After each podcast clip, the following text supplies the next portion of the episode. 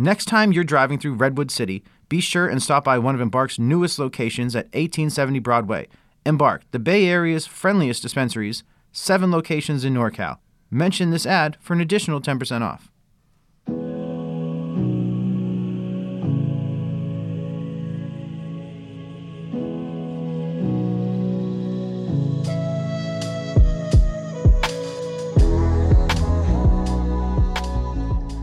All right, welcome back to Smoke and Bridges for episode three. We got another very San Francisco episode to kick us off. Champelli here to talk the game of the moment with us. We are very excited. How are you, sir? Doing good. Super happy to be here with you today, for sure. Hal, yeah, uh, you know, Pelly is one of the more famed San Francisco growers of his generation. A uh, little bit of a stint outside of town, uh, but as he noted on First Smoke of the Day.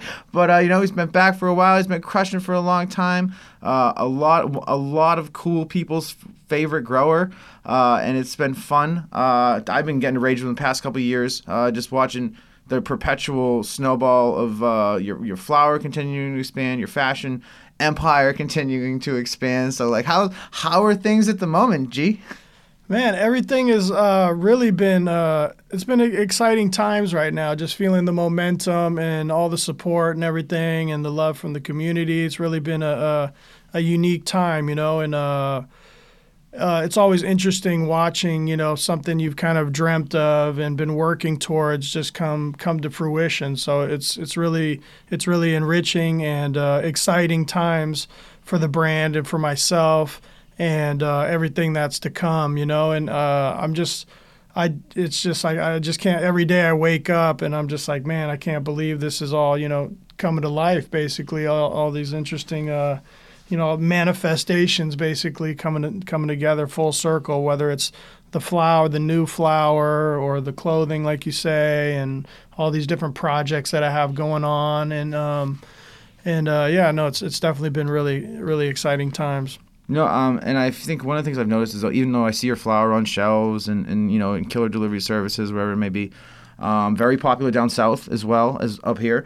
Um, you, you're kind of still, even though you've got it going for you, you're in this like perpetual development process on like two different things, and you're kind of just like weaving between the two through the day, and I get like a kick out of that shit. Uh, and it's just like, so what's what's it like balancing trying to, you know, the clothes are popping off more too, the flowers popping off, hard, even though you know you've been a big name forever, of course. Uh, but you know the the flowers popping harder in this moment is available to more people right now than it's ever been. So how how do you balance those two things? Yeah, so it's been exciting. It's it's it's it's definitely trying, you know, as a small brand and an entrepreneur to be able to like scaling these things up and expanding the brand. You know, you kind of get to this point where you're like, all right, it's kind of very, you know, small. It's just you doing things basically and pushing everything forward and pushing your vi- vision forward to the point of where like oh people start to recognize and see what you're doing and want to come on board and want to help and you start to attract and the kind of universe starts to open up these lanes and attract you know different people and uh, different uh, you know stuff to basically kind of help you, you know, expand in a sense. So I'm slowly attracting the right components and the right people to the brand uh, to start scaling things up. So it's been uh, it's been interesting, you know. Um, in bal- as far as balancing it all goes, it's definitely a challenge, you know, because I do have a lot going on. It's a lot of moving parts with this brand. You know, we have like a music component, I've got the clothing component, and then obviously the cannabis side of things. So it's like each one of those is like its whole world within itself. And i've always kind of been this guy who's kind of worn all these hats and stuff. And and and i mean i, I you know i thrive on creating in all these different mediums and spaces but it's like how do you balance it all? And i'm you know learning to try to delegate more and so forth you know? as a businessman is it easier to keep the music and fashion in the same bubble kind of in your head as opposed to the cannabis? Because it's just two different you know what i mean? I feel like there's a little bit more crossover there and just like the business acumen you know what i'm yeah. saying? Like is it like do you kind of have to play those two is it more so is it two characters you have to play more so than three just because those two are kind of similar so it's it's interesting, you know. So like all of it was kind of like organically fused at one point, just from the creative perspective like you know it's like all stuff i was just doing without thinking about it in a way you know initially it's just like all right i'm making some cool clothes thinking of doing that i'm making some cool strains i'm making some music and it all kind of just went hand in hand forever as a brand and then just what i've been doing for you know the most part of my life it's kind of been been that. But once you start to break it into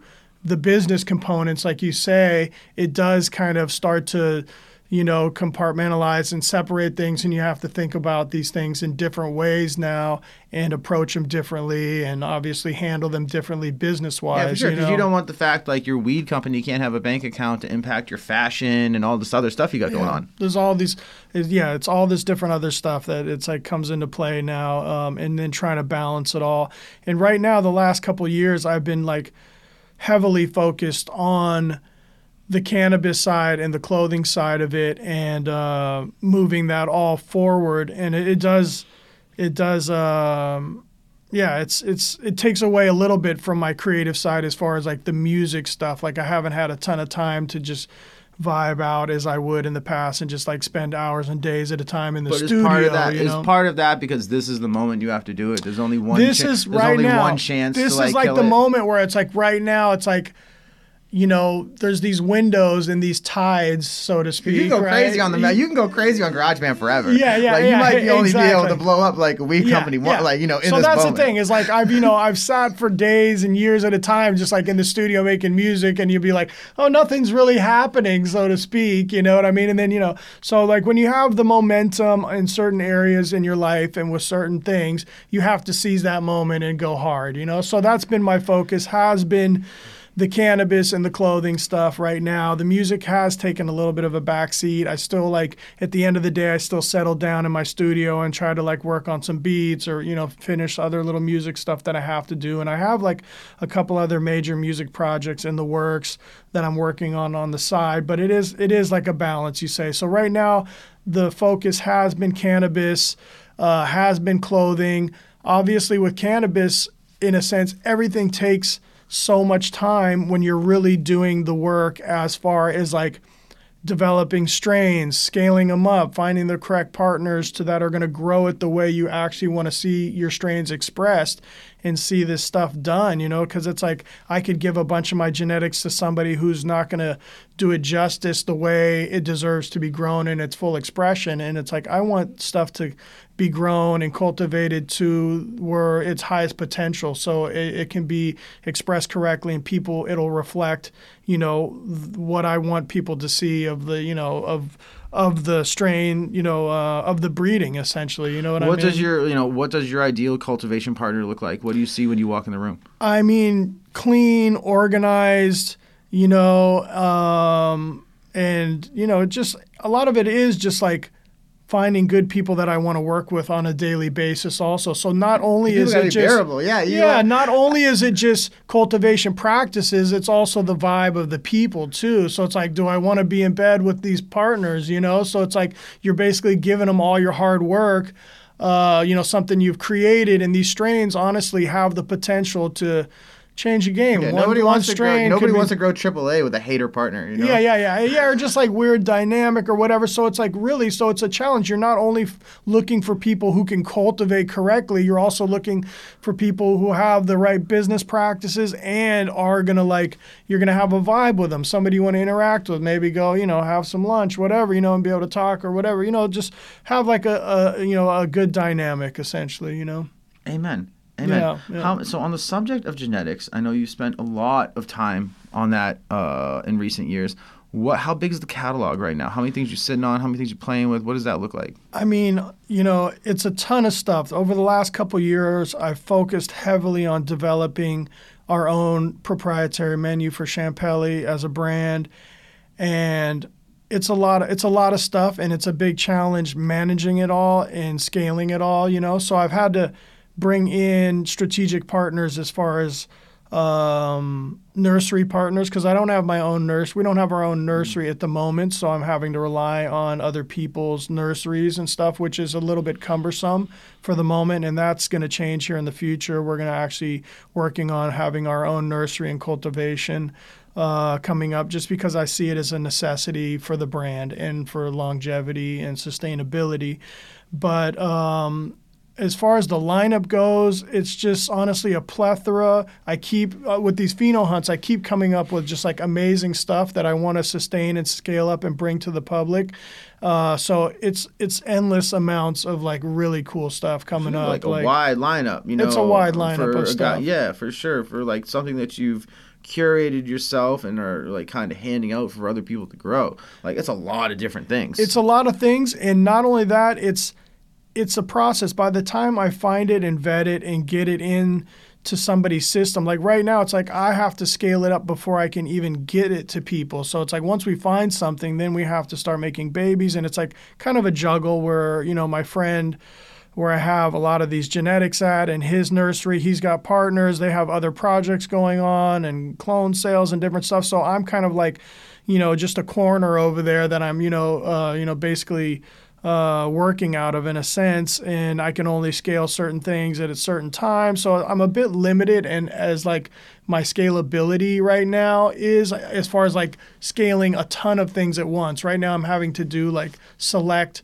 Uh, key things that I want to scale, and then keep other things basically on ice until we're ready to scale them. Also, so it's like I'm having to like do things like kind of like a few things at a time essentially right now. And i'm working towards changing that so i could ramp more and more stuff up. I mean it, it's happening. It's just like a slow process basically you know? So there's two schools of thought on brand expansion uh, right now. One of them is like you see people like popping up state to state, just getting boots on the ground, getting it going under these different entities, mechanisms, however they do it. Second school of thought is uh, interstates right around the way. And like, why leave base camp? Just keep building on my resources here. And when those imaginary lines that divide us are gone, and I can flip packs everywhere, I'm to be sitting on my my monster fortress, ready to flip packs, as opposed to having a couple other things going on in other places that may not have you know be able to produce at the same quality of the mothership. So what's your take on this moment? Like as as you want like obviously want to take this brand other places. It's huge.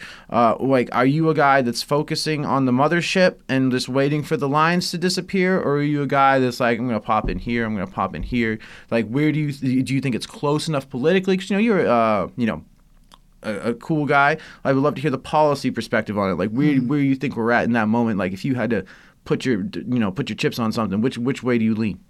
I mean, honestly, the other day I heard somebody talking, and they basically had supposedly the inside scoop, and they're saying a year and a half until federal legalization. You know what I mean? Was kind of what I heard. Now, whether that's you know accurate or not, it's going to be hard to say, and whether that will lead to like you know no borders, so to speak. Uh, you know, kind of interstate. Uh, commerce for cannabis uh, is still waiting to be seen, you know, or heard there. But I, you know, right now I have to focus on my home base uh, right at the moment just because I have so many, so much stuff that I have to attend to here in a way as a brand. But at the same time, I am checking out other options too. I am like I'm getting ready to go to Arizona, you know, um, at the end of the month to go check out some situations Are out you there. thinking more licensing than infrastructure, or just I mean, more so licensing, you know, but finding the, the right partners that actually can do the brand justice there, that I have, you know, QC and I, I believe in what they're doing, and then also have the right resources to to grow the brand when that time comes, you know, and have the have the network and the vertical alignment to be able to really expand with the brand in these states. So it is a strategic grow as far as that goes, like as far as like picking the right partners and in the right markets that we want to be in. So basically, I'm slowly kind of like you know, tepidly uh, getting into these states and exploring the options and, and starting to look at it. But while at the same time, our main focus is is at home and, and, and locking down everything that we need to do here in order to make a success, successful expansion, you know? Amen, amen. As you go through these pheno hunts, uh, what are the notes that like things that when they stick out to you, you know, like, are you're on the round two. Like, I'll see, we're gonna see you again. So so it's interesting, you know, I being around and in the culture so long and doing this cannabis thing and smelling so many different strains from the past that have kind of like long gone and stuff and I kind of have like, you know, these nuances that stick in my head. And I'm very kind of aromatic and olfactory sort of centered person. So it's like when I smell certain stuff, and I mean it like it kind of like uh, you know. Uh, links me to the past. I'm able to say, wow, this reminds me of like some real indica or some real Afghani or, or like interesting different sativas and different stuff that takes me back. And I, I'm, you know, like some of these new crosses that I've been doing, like really, I think a lot of it is like a lot of these new strains are kind of missing certain dynamics. They're not like completely full body. And like when you're able to like connect the right components of a couple different strains with some of these new crosses that I made, like all of a sudden you're like, wow, that is like what a full body kind of smoke is. Like it has all the dynamics, it's complex, it's deep, it's like got all the like, you know, a lot of stuff is kind of more one dimensional nowadays. So finding those things that are like more complex, that really are special um, and just like you know heavy hitting smoke like where you're like whoa it's like a, eating a good meal with like all these great flavors within it you know like terps. Um, those are the things that i gravitate towards that i'm looking for that i'm breeding for is like stuff that kind of harkens back to the days of old when stuff wasn't quite as monocrop wasn't quite as watered down in a sense. And like right now is an exciting time. There is a lot of new interesting breeding and genetics going on right now. People are doing great work. There's a lot of interesting crosses, and I think moving forward, we're going to see like a lot of amazing stuff from a lot of these, uh, a lot of people, and you know. What's the jar on your table right now? The Man, go-to. right now I've got basically, you know, everybody is hyped on candy right now, right? So, so I was looking to try to make a fusion of like complex candy. You know, some of the lemon cherries are one dimensional. They're like they smell candy, but they don't really smoke with a ton of punch or like anything like that. So a lot of it is like crossing candies with say OGs, you know, or that Kool-Aid, can- like that Kool-Aid concentrate and gas smell as opposed to like a dessert San Francisco-y dessert weed smell. Exactly. So and you know that comp adding the complexity of the gas to it just adds more indica sort of back end sort of punch. Like it gives it more of the punch that I was looking for in like say a good lemon cherry, you know. So I'm, a lot of the crosses I'm doing are like obviously kind of, you know, geared towards the market and my own palate. Like I want candy, I want like gas, so it's like I'm doing like, you know, rainbow belts, Skittles, uh, SFVs, uh, stuff like that cross back to candies to try to bring those two worlds together and still give the market what I want, but stay true to like finding something that's like a complex smoke and um, is like something that I'm actually happy happy with that I could believe in and actually want to smoke myself and and bring to market and be proud of, you know. So that's kind of the world I'm kind of been dabbling in lately. Amen. Amen. What has been the the trick? You know, like you said, you don't have the complete infrastructure build out yet. How tricky is it to hold on to cuts right now? Just to like, uh, you know.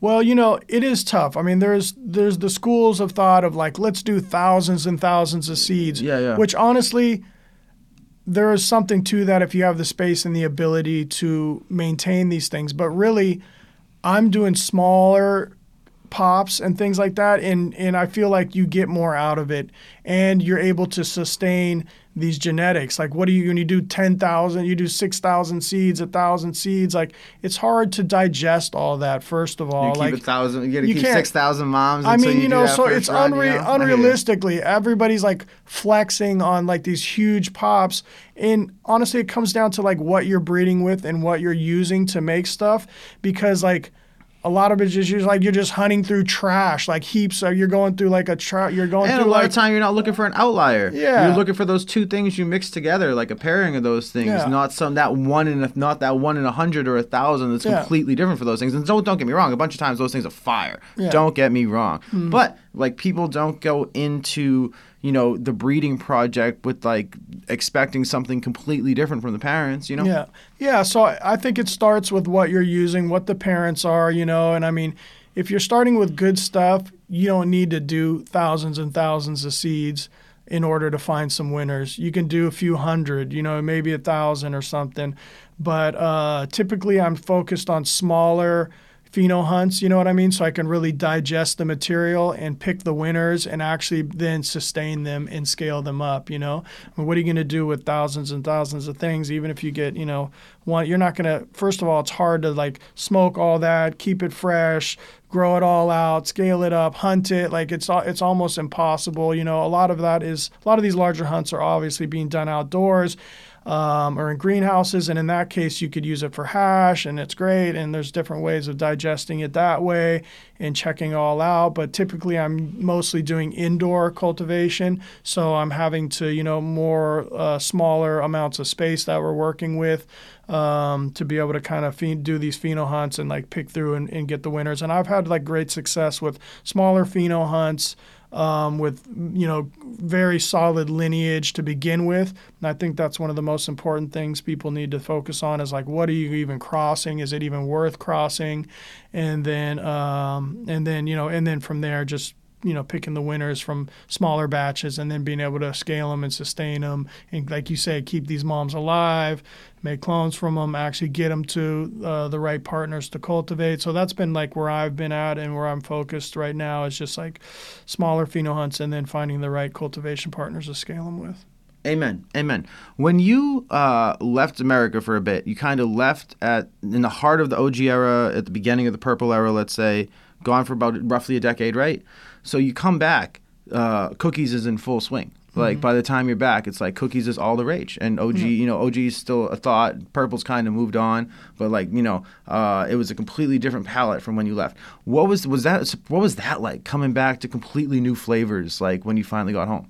Yeah, so that's always interesting. You know, uh, cookies obviously is a strain that you know has revolutionized the game has revolutionized a lot of people's genetics, whether they know it or not at this point. If you realize, you know, what a lot of these things were crossed with and what's given it, cookies added a lot of, you know, a lot of structure, added a lot of interesting complexities. Um, and it was, you know, it's interesting coming back and seeing that is definitely different. You know, I mean, the cookies kind of harkened back for me to like a really interesting, complex kind of GDP sort of vibe. You know what I mean? In a way, but you know, OG obviously has come in and landed I think that was kind, I think that was part of the confusion too. Yeah about the the because you know Berner had that Ken's GDP cut, and that was what they made the cherry pie with. So mm-hmm. I think mm-hmm. that led, and, and, you like you know those purple notes, like you said. I think so. The, those years of confusion about about what was actually in cookies mm-hmm. was part of the fun. yeah, yeah. I mean, you know, and um, you know, so yeah, just watching that growth of, of the cookies and how the phenomena that it created. I mean, it's it's definitely a you know a legendary strain that's changed the game. Um, and you know, it was interesting to come back to that era. You know, I, I got back uh, to United States basically in circulation in like 2010, and that's kind of like when I met Berner when he was just kind of like launching everything and getting it all going. So to to watch his journey and um, you know, it just just in the cookie fam, you know, just just amazing, amazing times, honestly, man, and uh, just just stoked to be able to be adjacent to that and, and watch all that. That was cool because it was like you got right where you got back, like you were like kind of like the rocket had already taken off a little bit, but you got yeah. to watch the rest of the show. yeah, yeah, exactly. No, that was exactly it. You know, and I mean, honestly, great takeaways from all that too. You know what I mean? Like, okay, this is the modern, you know the modern uh, equivalent of like what I did in you know the mid 90s and uh, late 90s in a sense. And so I was able to kind of like pull from those pages and learn from those guys and what they had going on and kind of get back into the mix myself and like figure out like oh well how am I to you know, what's going to be my entry back into the game, or what do I, you know, what yeah, do I get to bring to the is table? Is it crazy you know? to have one like besides like pure breeders, like dudes that like were in their garages in the '80s and '90s, like yeah. selling seed packs online and like whatever. Like you have one of the older brands, like mm-hmm. and, you know, you're not an old guy, like mm-hmm. you're a fairly young guy, so it must be wild to look on that aspect and so you kind of just the fact you were able to rev up this thing that already has its place in the culture and the history and kind of just take it to new things with new flavors.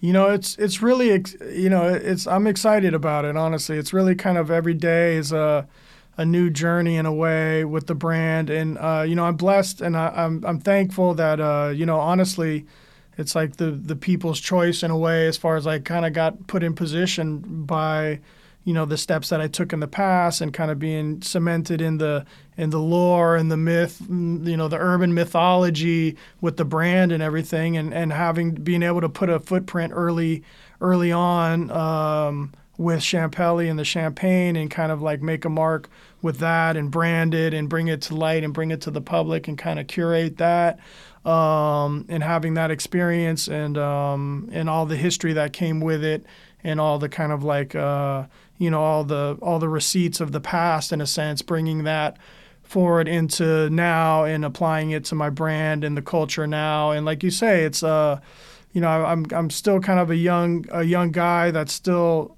still has these attachments to the you know had was able to cement my or you know get my foot on the moon so to speak early on and uh, you know, and, and bring that uh, full circle now with bringing the brand back and all these new flavors and everything. And I, you know, I, I, I, didn't want to, you know, obviously everybody wants to kind of, you know, relish in the past. And I'm not really trying to rest on my laurels with the champagne and other things I've done in the past. I'm all about like bringing forward new things. And Champelli as a brand is just kind of like the vehicle and the platform now to launch all these new exciting things that are to come for the brand and, um, and for the culture ultimately. When would you, when would you say the moment you knew you were going to kind of like, not that like not that the brand was in incubation, but when you knew like the like the time was right to kind of put your foot on the gas on a different level. Like you get back in 2010, you're chilling for a few years, and then obviously like there must be like that seminal moment. It was kind of like, all right, let's let's pull the trigger. Yeah, yeah. So I mean, it was almost an incubation in a while for a ways there, you know, and just kind of uh, when I got back in 2010, getting back, uh, getting my bearings and getting back on my feet and kind of rebuilding my life here uh, in the United States. Um, and it basically was kind of, you know, you know, I was already thinking about it all, the whole time. Obviously, it's something that was on my mind, uh, you know, all these years but ultimately like 2016 17 you know what i mean is when i started really being like all right i gotta really like start putting it out there Damn, they really legalized this shit. Yeah yeah yeah exactly. I was like oh shit everybody's doing brand it's out there. I'm like all right let me kind of crawl out from the shadows here and start to kind of like you know bring the brand to light and figure out you know a way to um, you know, to, to get it back in the mix, so to speak. So, like, you know, and one of the standout things about your brand, of course, is uh, very artistic packaging, very cool. Like, how much is that art? Like, is there any, is that stuff you've been sitting on over the years? Is that stuff that was purely developed for these, for these products? Like, how did you come up with, like, that direction over the time? You know, I think it's, uh, you know, it's my own just kind of like artistic aesthetic and my own creativity and kind of vision, you know, whether it's a remix of some graphics or some personal vision that I have. Uh, my father was an artist and I grew up around art, and I think that just kind of like, you know, kind of disseminated or infused my my vision and my way of looking at life and and um, and then in turn the brand and how I decided to kind of um, kind of uh, message the brand you know artistically speaking.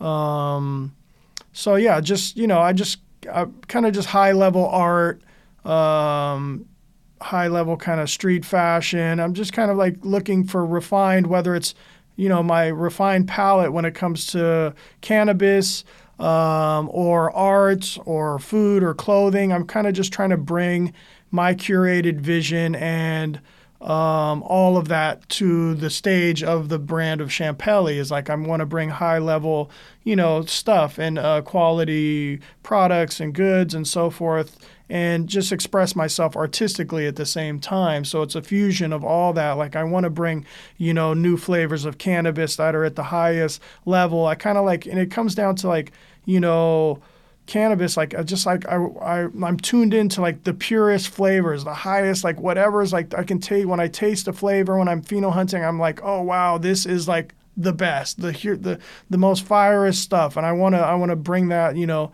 to the masses and should be able to share that with people you know what i mean and that's like for me just basically being you know kind of like uh cure uh, essentially curating or um you know, trying to just bring that to, to the to the people essentially, my vision in a sense, you know. Who would you say were your biggest like aesthetic influences?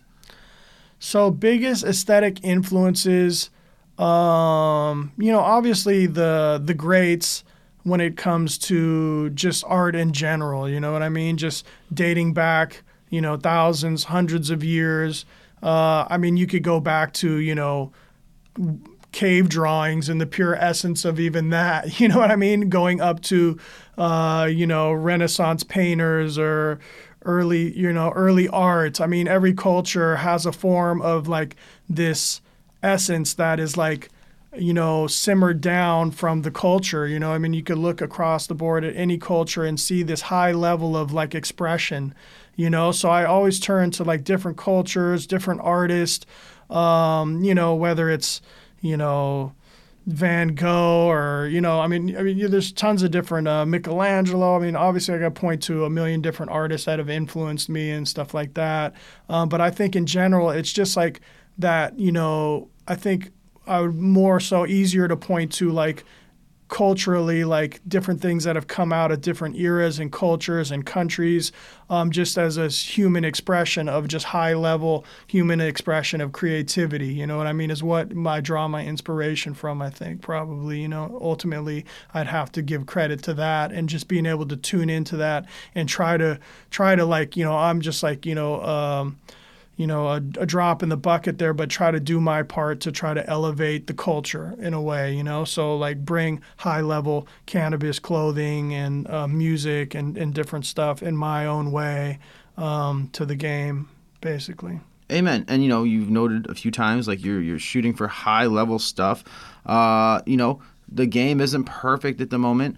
What do you think on this like current, you know, part of your brand is how natural it is, how like it's, how authentic it is, how the history and all that. But there's a lot of people like they're trying trying to kind of force the hat these days. You know what I'm saying? So what's it like watching you know these people like attempt to ingrain themselves uh, for the sake of the dollar? You know. this that that right there is a super super interesting subject and question and uh, well put. Uh, that's exactly what's happening all around. And being like somebody who's been like organically living and breathing this, like a part of the whole, you know, ecosphere there, um, it's interesting to see, you know. And I mean, I don't, it's, you know, everybody's trying to live and do their thing. So I don't pa- pass too harsh of a judgment, so to speak, you know. And I mean, I kind of give everybody a pass to do their thing and let them you know, essentially, you know, find their way to express themselves, and everybody's doing doing them, you know. So I don't judge, but by the same token, like there is some stuff that is just like you know, you know, ghastly. Obviously, when you see it, and you're just like, oh, this is abhorrent, sort of like, uh, you know, it's hard to hard to swallow or, or take, and it's just kind of like, you know, it's almost, uh, you know, it's kind of a shame in a way, or you know, uh, you know, from coming from where we came from and where the cannabis space has evolved from, and you know, the organicness of it for so many years and what it really stands for, dating back to the memorable, you know, the '60s, the '70s. I mean. Um, and just what it really truly means of like the plant and bringing people together and community and um, and actual culture to where some of these things are like you say it's just a money grab and a money play and it's there's no authenticity and no nothing to it. It's just like styrofoam on a plastic plate getting served up.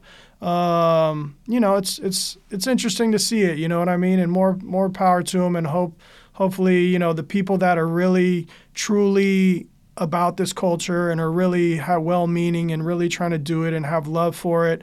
Uh, hopefully, they can survive in this space and get a chance and really, you know, you know, it's just like it's it's a lot of huge corporate money coming in. I bet. How many? I bet you've had a few phone calls of people that wanted a piece. yeah, you know, and I mean that's like torn, uh, you know, torn between that. There has been some good offers and good deals on the table in a way financially, but it also might have slighted the brand and the actual. You Until know, it says forty nine percent. Yeah, yeah, exactly.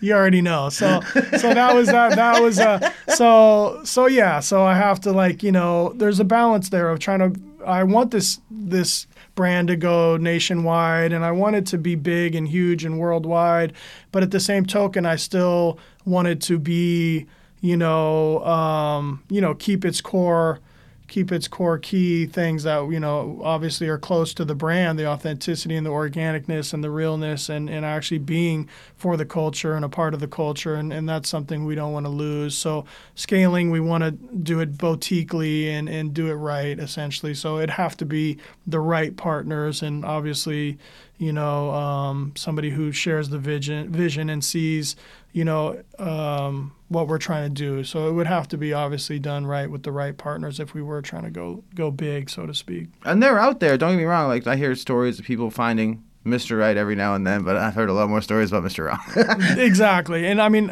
and it's interesting because since I started pursuing this, uh, like relaunching the brand, I've had a ton of different conversations with like some of the largest corporations and even MSOs in the country. And it's like I've had to just stay my course and say, you know what, and, and I'm happy, honestly, that I said no to a lot of these things. You know what I mean? They just weren't right and didn't feel right um, and just holding out, honestly, like you say, for Mr. Right, in a sense, will eventually come along who sees the vision and wants to do like a high level. There is room for that high level boutique cannabis brand in this space. Ex- just excellent like, starts in your mind, but if you're dealing with somebody that's never had that thought in the first place about anything in their life, is never going to like turn out that way. That's that's the biggest issue. So people really have to be on the same page.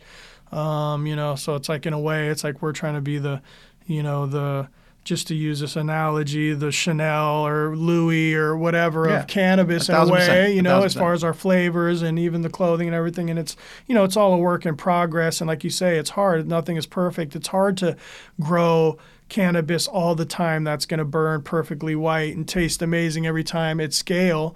Um, so it's a, you know it's a challenge for a lot of these brands right now. Um, know, I'm always like I'm the first person to say I'm like I'm never gonna judge a brand on one bad run. You know, Yeah. it just is what Yeah. it is. Like people have tough days, and uh, I'm always pulling. You know, you can see people's consistency over Yeah. time. Like you prove, people prove themselves over time, and if they do have that that hiccup run, so be it. Yeah, yeah, that's kind of where it's at, and that's you know, and you know, I struggle with that all the time. You know, since we've been in the market, it's like, uh, you know, there's only this very smallest percentage of actual flour that, you know, I would actually the after QC say, you know, this is approved for the bag. You know what I mean? And uh, sometimes like Did you ever find yourself having to lo- like? Has there ever been times that there were weren't pelly bags just because you couldn't find things that you just were willing to put in? literally i just i just had to turn down two things uh, that I thought were going to work. The first, the the the, the batches before uh, from the cultivator partner were totally great, and I figured they would work for the next bag. And I was like,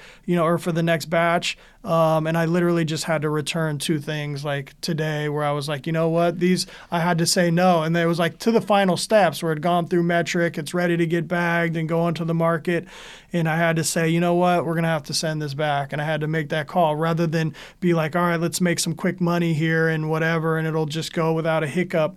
Um, I had to say, you know what, this is like not okay. You know what I mean? It's not okay for the brand, and it's tough because it's taking money off the table for the brand, and you have to be like, you know, uh, well, we got to wait for this next batch, another three months or whatever. You know, so it, it is, a, it's, it's a struggle. You know what I mean? And I mean, and you know, once again, white ash isn't everything. You can get something that's flushed, grown, grown totally clean, and it still may burn black, but still taste great and still be a good quality flower. So white ash isn't everything, but it does seem to correlate a lot with good flavor and good quality and um, Yeah, and that qual and that quality is worth an extra thousand dollars once you leave California. You know what I'm saying? Yeah. Is it ever difficult to like shop against these like other expanding markets that want hyper boutique weed and have hyper boutique customers, the Miamis, the New Yorks, like those those you know that upper most upper echelon of New York and Miami brokers, the guy that's coming here trying to convince the same guys you're trying to convince, like to put it in a trap distro so he can take it. You know what Yeah. I'm saying? So is that is that a new element for you in this moment? What's Well, that like? Well, it's interesting because during the pandemic, there was a whole rush of people coming to this market, obviously ready to pay the high for everything. Now everybody's here and they want shit for 1200 bucks and they want it to be smoking. So like, across the country, people are all getting educated about the white ash. So you have some guy come out like from fucking Kentucky who's like, yo, it's not burning white. It doesn't have the hash ring. You're like, what the hell? You know, this guy just came out of the sticks and is already just like knows what's up or thinks he knows what's up. You know what I mean? So it is kind Where's of like the magnesium? yeah, well, you didn't add enough magnesium to this. So, like, obviously, everybody's going to be, you know, working that angle too. We're going to have a bunch of magnesium packs here coming up pretty soon of everybody like, that's the key Look at element. this drip. yeah, yeah, exactly. So you know, uh, add some sugars, add some magnesium. So no, but it is a it is a challenge now. You know what I mean? It is more of a challenge.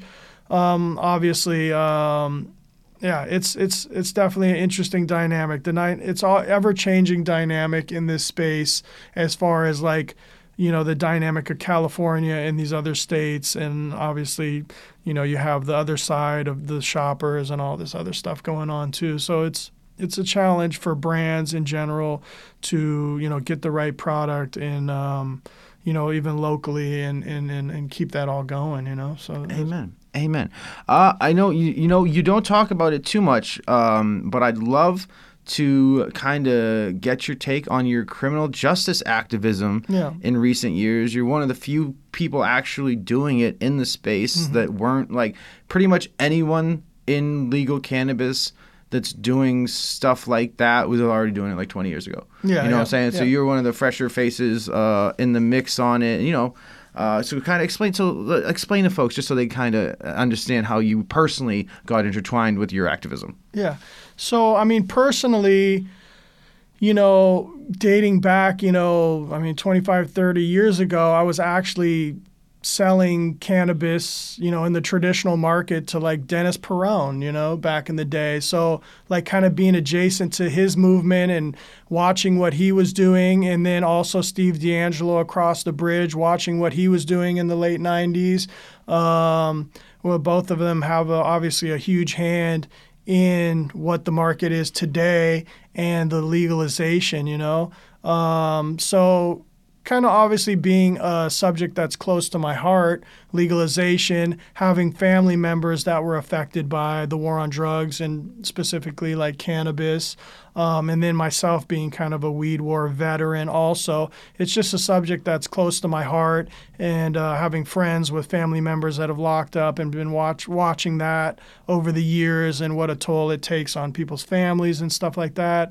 Um, so it has been like one of these things that's close to my heart, and wherever I'm able to lend or add a hand, uh, you know, add a, add some help or whatever, wherever I'm able to help or anything like that, I'm always quick to try to like try to support in that area. You know what I mean? Um, one of our more recent sort of things that I was able to do was kind of alley oop the Richard DeLisi case kind of over to Steve DeAngelo, who basically put it in to the queue with uh, Last Prisoner Project, and that was kind of almost one of their first prisoners that they were able to kind of get released. Um, this is we're talking about Deservingly, somebody. because he'd done so much time. Yeah, he had a life sentence, had done 32 years already for cannabis, uh, nonviolent offense, and they were able to kind of like put the pressure on. I feel like even though they won't admit that that had any you know bearing on him getting released. Basically, with after bringing it up to them and then putting their lawyers on it a year later, he was basically released. And I flew out to Florida to watch him walk out of those gates. Um, so it was a real powerful thing. Um, his son, actually being a friend of mine for almost 25 years, when I left the country and went to Amsterdam, I actually got to. Um, kind of he re- him he and his family received me there in Amsterdam and I stayed with them some time when I went overseas. And we always talked about like hey how are we going to get your dad out of jail? And it this was this thing this gnawing sort of thing that elephant in the room that we were like man it was unjust and we knew it wasn't right and we, he didn't want him to like die in jail you know? So we always kind of plotted on like how can we get him out? And soon as I like saw Steve like making the push with the last prisoner project and stuff like that that's when I knew like there was a connection there and I kind of alley ooped that and that was my kind of like my contribution to like you know try to help push that along you know? So um, obviously um, there's so many more cases and people that are obviously locked up right now um, that their think- stories go un- unheard that need need help you know what I mean? That need their story heard you know? Do you think like the bad business of the last couple years uh, post Prop 64 has taken away from like the criminal justice debate. Even though 14,000 less people in California go to jail every year than pre 2016, it's like everyone's just so hurt about what happened to the small farmer and you know mega farms and what uh, you know that it's kind of like taken like that fresh those frustrations of legal cannabis have taken away from the wins of the criminal justice parts of it. Yeah, I feel like you know a lot of. I mean, honestly, you know, with legalization and you know everything that is going on, positive things that's going on, I think it has taken away from, like you say, the still some of the reform that needs to be done. Uh, some of these people that we still need to get out of jail. Um, and, and, it is kind of been a bit of a distraction. So I think that we still need to.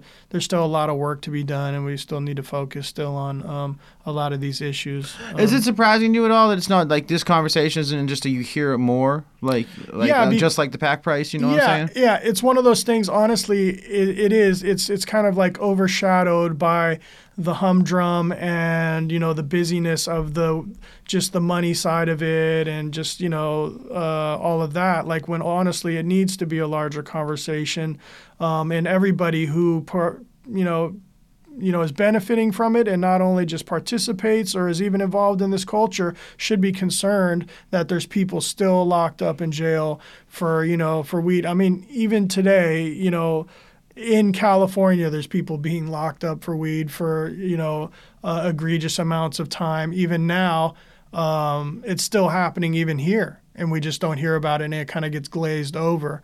So it is one of those things that we should be up in arms, being that it's a state that's benefiting so heavily from taxes. Um, from this plant and the culture that's been built around it uh, for them to kind of you know step in and obviously monetize but it is like you know this issue still exists of people being you know um, locked up over this over this thing you know? Amen. Amen. So um, over the last few years we've seen like the infrastructure for bay area cannabis businesses cannabis businesses have been devastated uh, in oakland sf do you think that as things kind of progress even further and the snowball keeps rolling down the hill uh, some of the municipalities in the Bay may have kind of burnt their golden ticket. Like even though they were well positioned, just in the process of maybe you know being a little too tight with the leash or wanting to fill the coffers a little too heavy, they kind of messed up what could have been something special. And now you see these killers in Sac and going up to Sonoma, stuff like that. Well, it's interesting. Yeah, Sac is definitely flourishing, but California has a way of killing off small businesses and opportunities here in a sense. You know what I mean? Unfortunately, uh, stuff gets overregulated, overtaxed, um, you know, and there's a there's a fine line and a balance with that sort of stuff. Obviously, you know, the state needs to control stuff to a degree the municipalities need to control stuff to a degree, but it's gone like to the point where it's you know it's a chokehold and a stranglehold on a lot of these small businesses that that are just struggling to keep afloat. Obviously, and it goes you know not only within cannabis, it's within a lot of within a lot of stuff. You know, the Area is like very, you know, kind of like um, you know it's underwater in a sense in a lot of ways right now, whether it's real estate or cannabis or whatever. But uh, cannabis is definitely suffering. People need to have, there has to be some sort of relief in a way for all these people that have poured their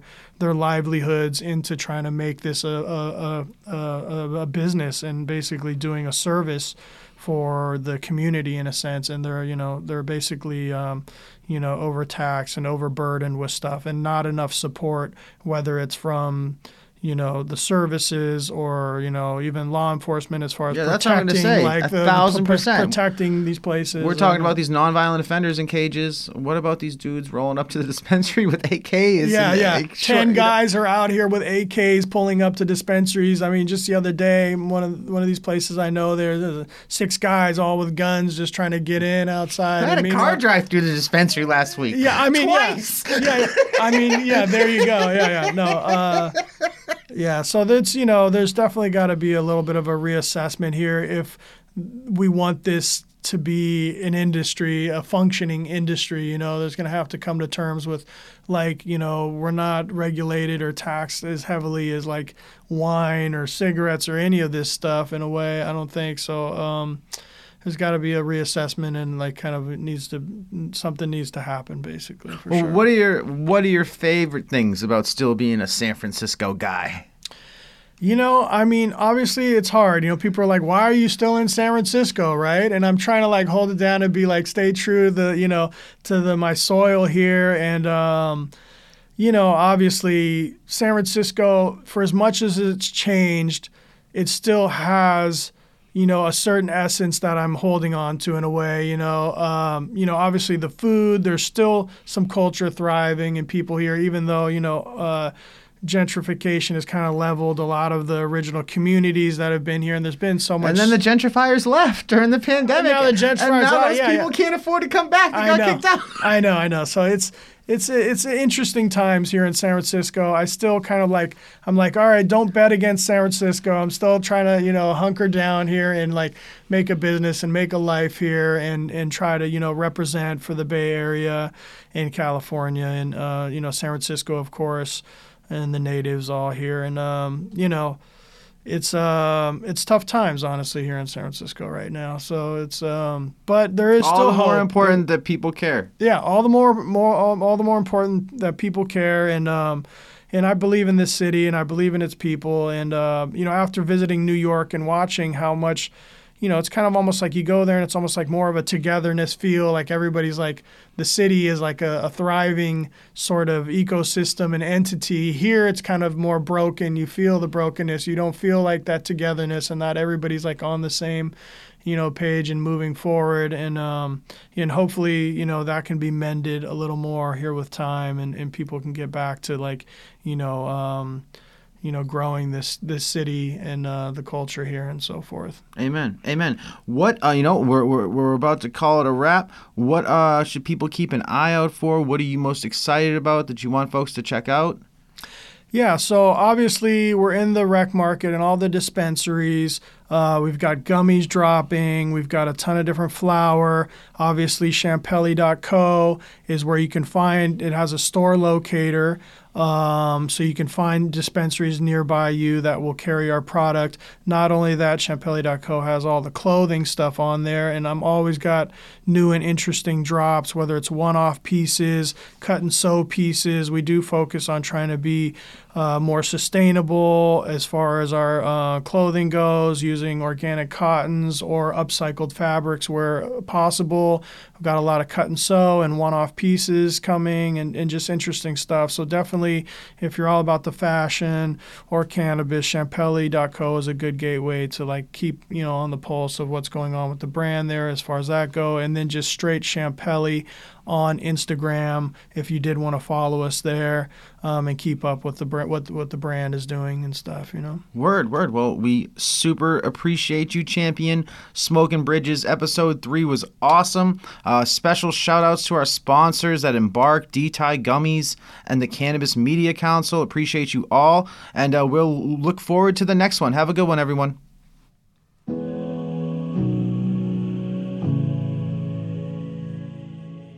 This episode is brought to you by our friends at D-Tie Gummies. I love this gummy. Uh, it's solventless and it tastes like a fruit market in Thailand. Big ups to our homies over at the Cannabis Media Council, working very hard to to point the compass in the right direction for the mainstream media when it comes to cannabis. God bless them. We appreciate their support, and uh, we we are excited to share this episode with you.